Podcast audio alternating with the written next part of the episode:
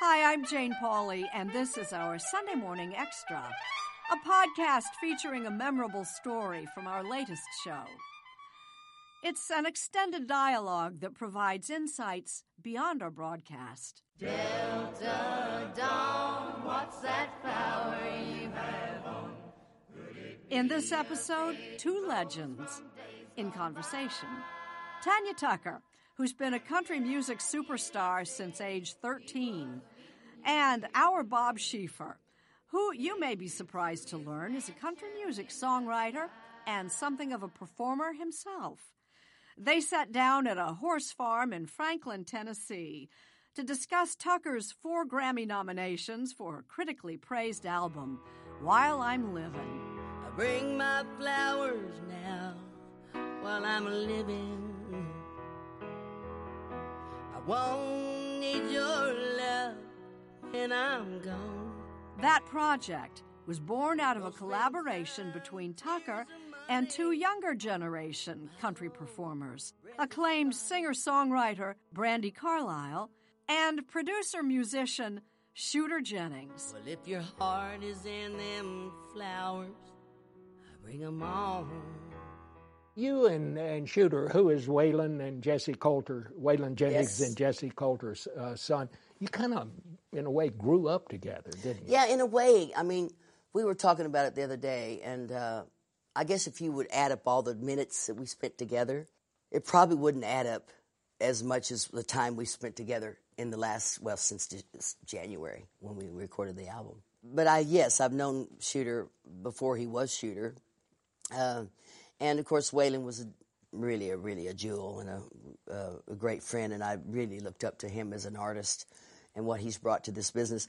But I told her, I said it's kind of funny. The one of the songs that I brought to the table on the new new album is called "High Riding Heroes," and years ago, I, I mean, must be probably I'm bad about this, but probably 15, 20 years ago, Waylon's drummer Richie Albright produced uh, an album on a guy named David Lynn Jones, and it was a song called "High Riding Heroes." One of my very favorite albums uh, ever. It's hard to find online, but I think I paid four hundred fifty dollars for a David Lynn Jones album on eBay one time, and I don't even know if you can get them anymore. But Waylon sang on that record.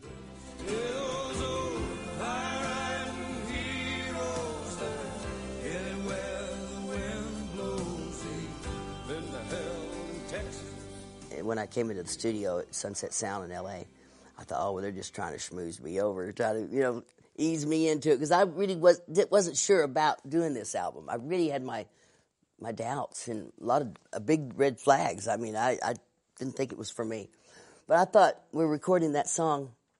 I thought, wow, how how full circle is this? That Waylon was singing on the song, the original uh, record, and then now little Waylon is producing and playing piano. Those old high-riding heroes, they're anywhere the wind blows.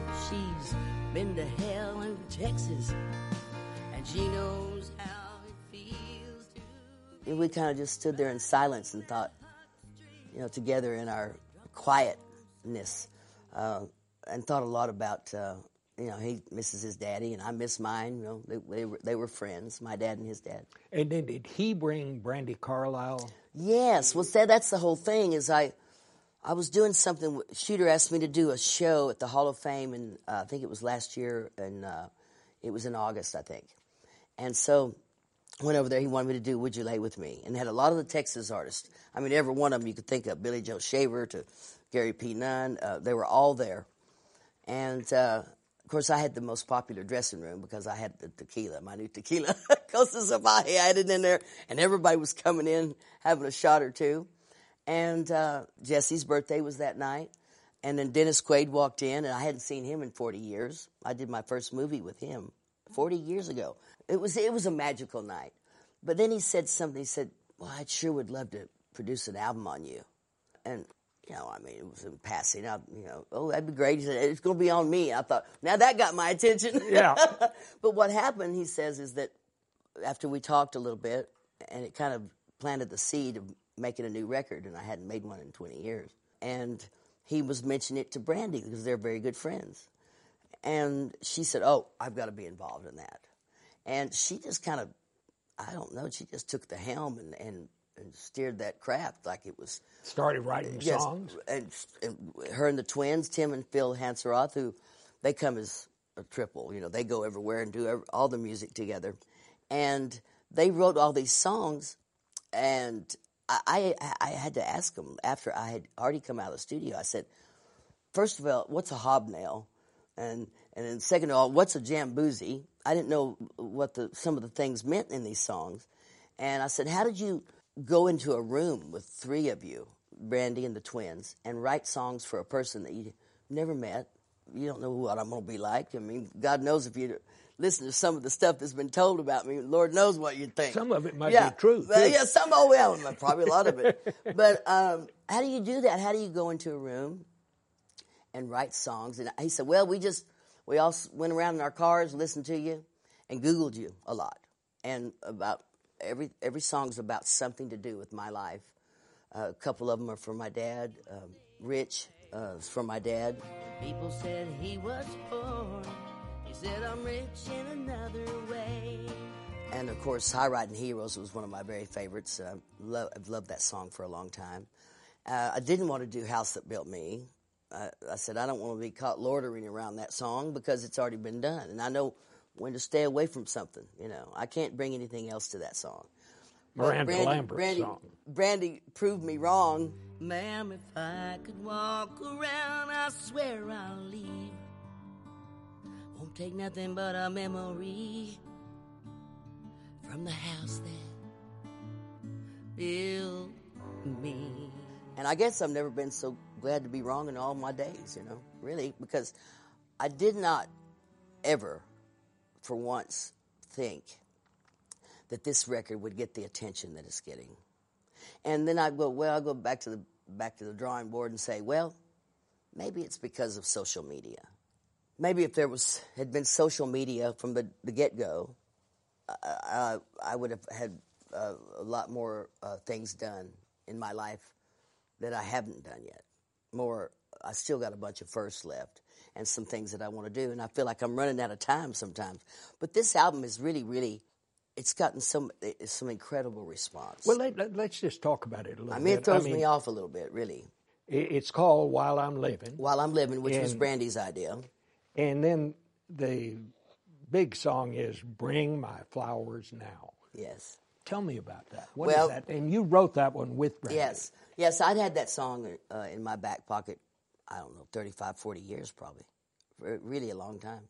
But I just couldn't kind of put, it was like two pieces of bread, you know, without something in the middle, you ain't got nothing. So I had the bread, but I didn't have the goody part, the meat in the middle. And I think it was just almost like it was already pre-written anyway, uh, because it just came out of us so fast. They had worked on it the night before, and when Brandi looked at me and said, "Hey, the band's on break," it was the last song we cut, and uh, let's uh, let's finish that song you, that you've had for years. It kind of threw me off a little bit because I, I I'm not a writer on, you know, write this and, uh, action, you know. I go think about it a minute, you know. I've thought about it for 40 years, no time like now. So when I left, I went to the restroom, excused myself, came back. She was in the piano room, and she started the first line. All the miles cast a long shadow. I'm thinking about that bus, you know, 45 foot shadow, you know. Uh, and it just fell into place. And it, uh, we say now, it took me about 35 years and 15 minutes to write the song, but it came out. If your heart is in them flowers, bring 'em home.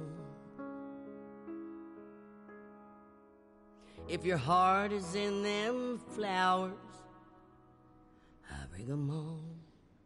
What about Brandi? Tell me about uh, Oh. your relationship. Wow, It- that's a that's another enigma because it, it, it again it was almost like it was written somewhere else. It was already written down, and and I'm just kind of living it out. But she uh, she's an outstanding person, and that's that, that that is not even the, a good word. I always say I don't know what cloud God kicked you off of, but I sure am glad He did. And He said, go down there and help that girl, you know, and laid her in my lap, basically. Because here's a girl that's just blowing up right now. She's been working a long time, and her her ship's coming in right now, and I'll be damn if I ain't on it. You know, I never had heard her sing until after we made the record. I heard her on the Grammys, and I thought, wow. I mean, hadn't really heard her professionally sing. I she sang in the studio, and she sang the demos for my songs. But she is a great leader. Uh, she's a great communicator. These are some of the things I have trouble with. The things that I'm weakest on, I think she is strong. And uh, I haven't found anything she's weak on yet, but uh, she knows what she wants and she goes after it. And she does it in the most velvet chain kind of way that uh, I've, ne- I've never seen anybody work like that before. And inquisitive, but a little bit, of, there's no naivety, but she's not naive. But she still got a childlike way about her. And uh, she loves talking about my dad. And, and I think that was maybe something she didn't have in her life. And I had such a strong dad. And uh, I think she missed a lot of that. And she just loves, she craves hearing stories about my dad. You know, she goes, "God, I wish I'd have met him. I said, Well, Brandi, I said, I think my dad didn't like too many people, but I, I bet you, I bet your ass he'd love you.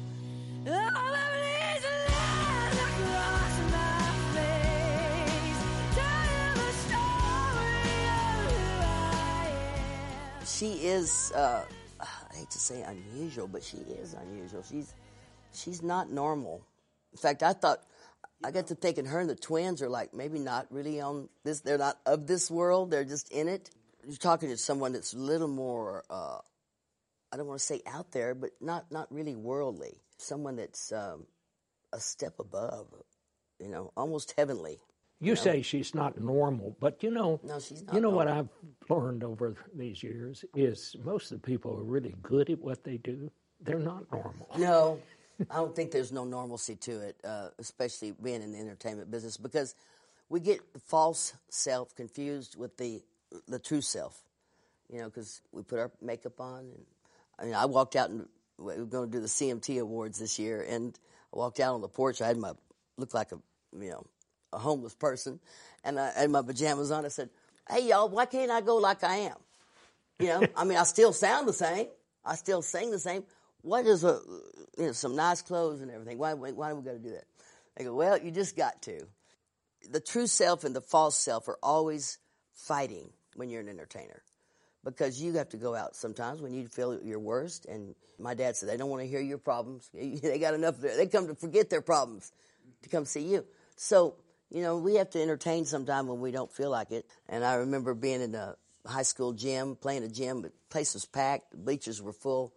I'm sitting in the girls' locker room, in the restroom, and I'm s- sitting up on the back of the toilet with my feet on the toilet seat, you know, in the stall. And I'm seeing my dad just pace. He's pacing. And he, every now and then I see him. And I'm going like, I couldn't talk. I said, what are we going to do now? You know, I've got laryngitis so bad I couldn't. I said, I can't sing. What are we going to do? And finally he stopped me. He goes, I got it. That contract read, do a one hour show. Didn't say a thing about singing. And he said, those people don't come to hear you. They can hear you on the radio. They can hear you on the record player. They come to see you, Tanya. He said, you go out there and tell them people you can't sing. Because if you don't show up, they'll think you're drunk, right? I'm going like, what's that got to do with me right now? Uh, he said, just go out there and you tell them people you want to shake their hand. And, and he said, because that's what it is. It's the one look, the connection, the handshake, and you got a, you got a fan for life. And uh, he gave me all those pointers like pick out the ugliest boy on the front row, and that's the boy that's going to buy your records till the day you die. And then pretty boys, they get attention all the time. They're used to it. But the ugly boy is going to buy your records. Now a woman's life ain't just a list. The worst thing she has done. I leave you now with the heart of stone. Sometimes the past is hard to outrun. Tanya, when you're out here with the people and the animals you love, does it make you wonder about how much longer you're going to continue to do this? You know, sometimes I think about it. Sometimes I think about how much longer I, I really can do this. Because I really push myself. But, you know, the good news about this kind of business that I'm in is there's so many opportunities that don't just shut off when you when you stop singing. You know, um, there's just a plethora of creative things that you can do, and maybe that's what I'll get more into. But I think you know, hell, Jimmie Davis was uh, he was 93, still working on the road, still doing 100 dates a year. I'm, I don't think I'll be doing that, but it just goes to show you that once you have a fan in this business, in this music, you have them for not just them, but you have their kids and their kids' kids, and um, that's a good thing. But uh, there's so many things I've yet to do, and uh, so many things that I want to do, and I'm not going to be bored. That's for sure. I'll always have something to do, and uh, you know, as long as I have um, the fans and, and the folks out there that like to hear me sing, then I guess I'll be doing it. You know. Do you think you could have had this kind of impact and had this kind of career had you not led the life you led? When you had some real downs in there? Yeah, I think so. I mean, I, I think you know, the downs are a big part of the ups. You know, and without those, you just don't. You wouldn't know what what up was, what good was, if you didn't have the bad. You know, everything uh, uh comes in uh, different ways to me. I mean, uh, some it comes at different times. Some some things that I thought I'd learned a lo- long time ago, I'm just learning, and some of the things that I really always knew, or I thought I always knew, I don't really know at all. So I think it's just a matter of you know age. What brings with that is you you don't uh, want to waste as much time as you used to. You know, time is precious, and you want to try to do something with it every minute of the day. If you're not appreciating somebody, then maybe doing something to help change lives and make make someone else have a better life or help someone else else have a better life. And I think that's really what's the most important. You know, I think sometimes I know as me as a singer, I think, wow, you know, see these scientists and these men of, you know, preachers, men of God, and people doing all these little angels doing their work. So I get to thinking sometimes that what I do is, is kind of on a low level as far as uh, someone that's a doctor or cancer researcher or scientist or and stem cells and all that. And I think, wow, man, maybe I don't matter. And and then I'll do a show and someone will walk up to me and say, you know, your music has really, really helped me in my life and, and made me strong when I wasn't and inspired me. And so when I hear that, I think, wow, yeah, I do make a difference then.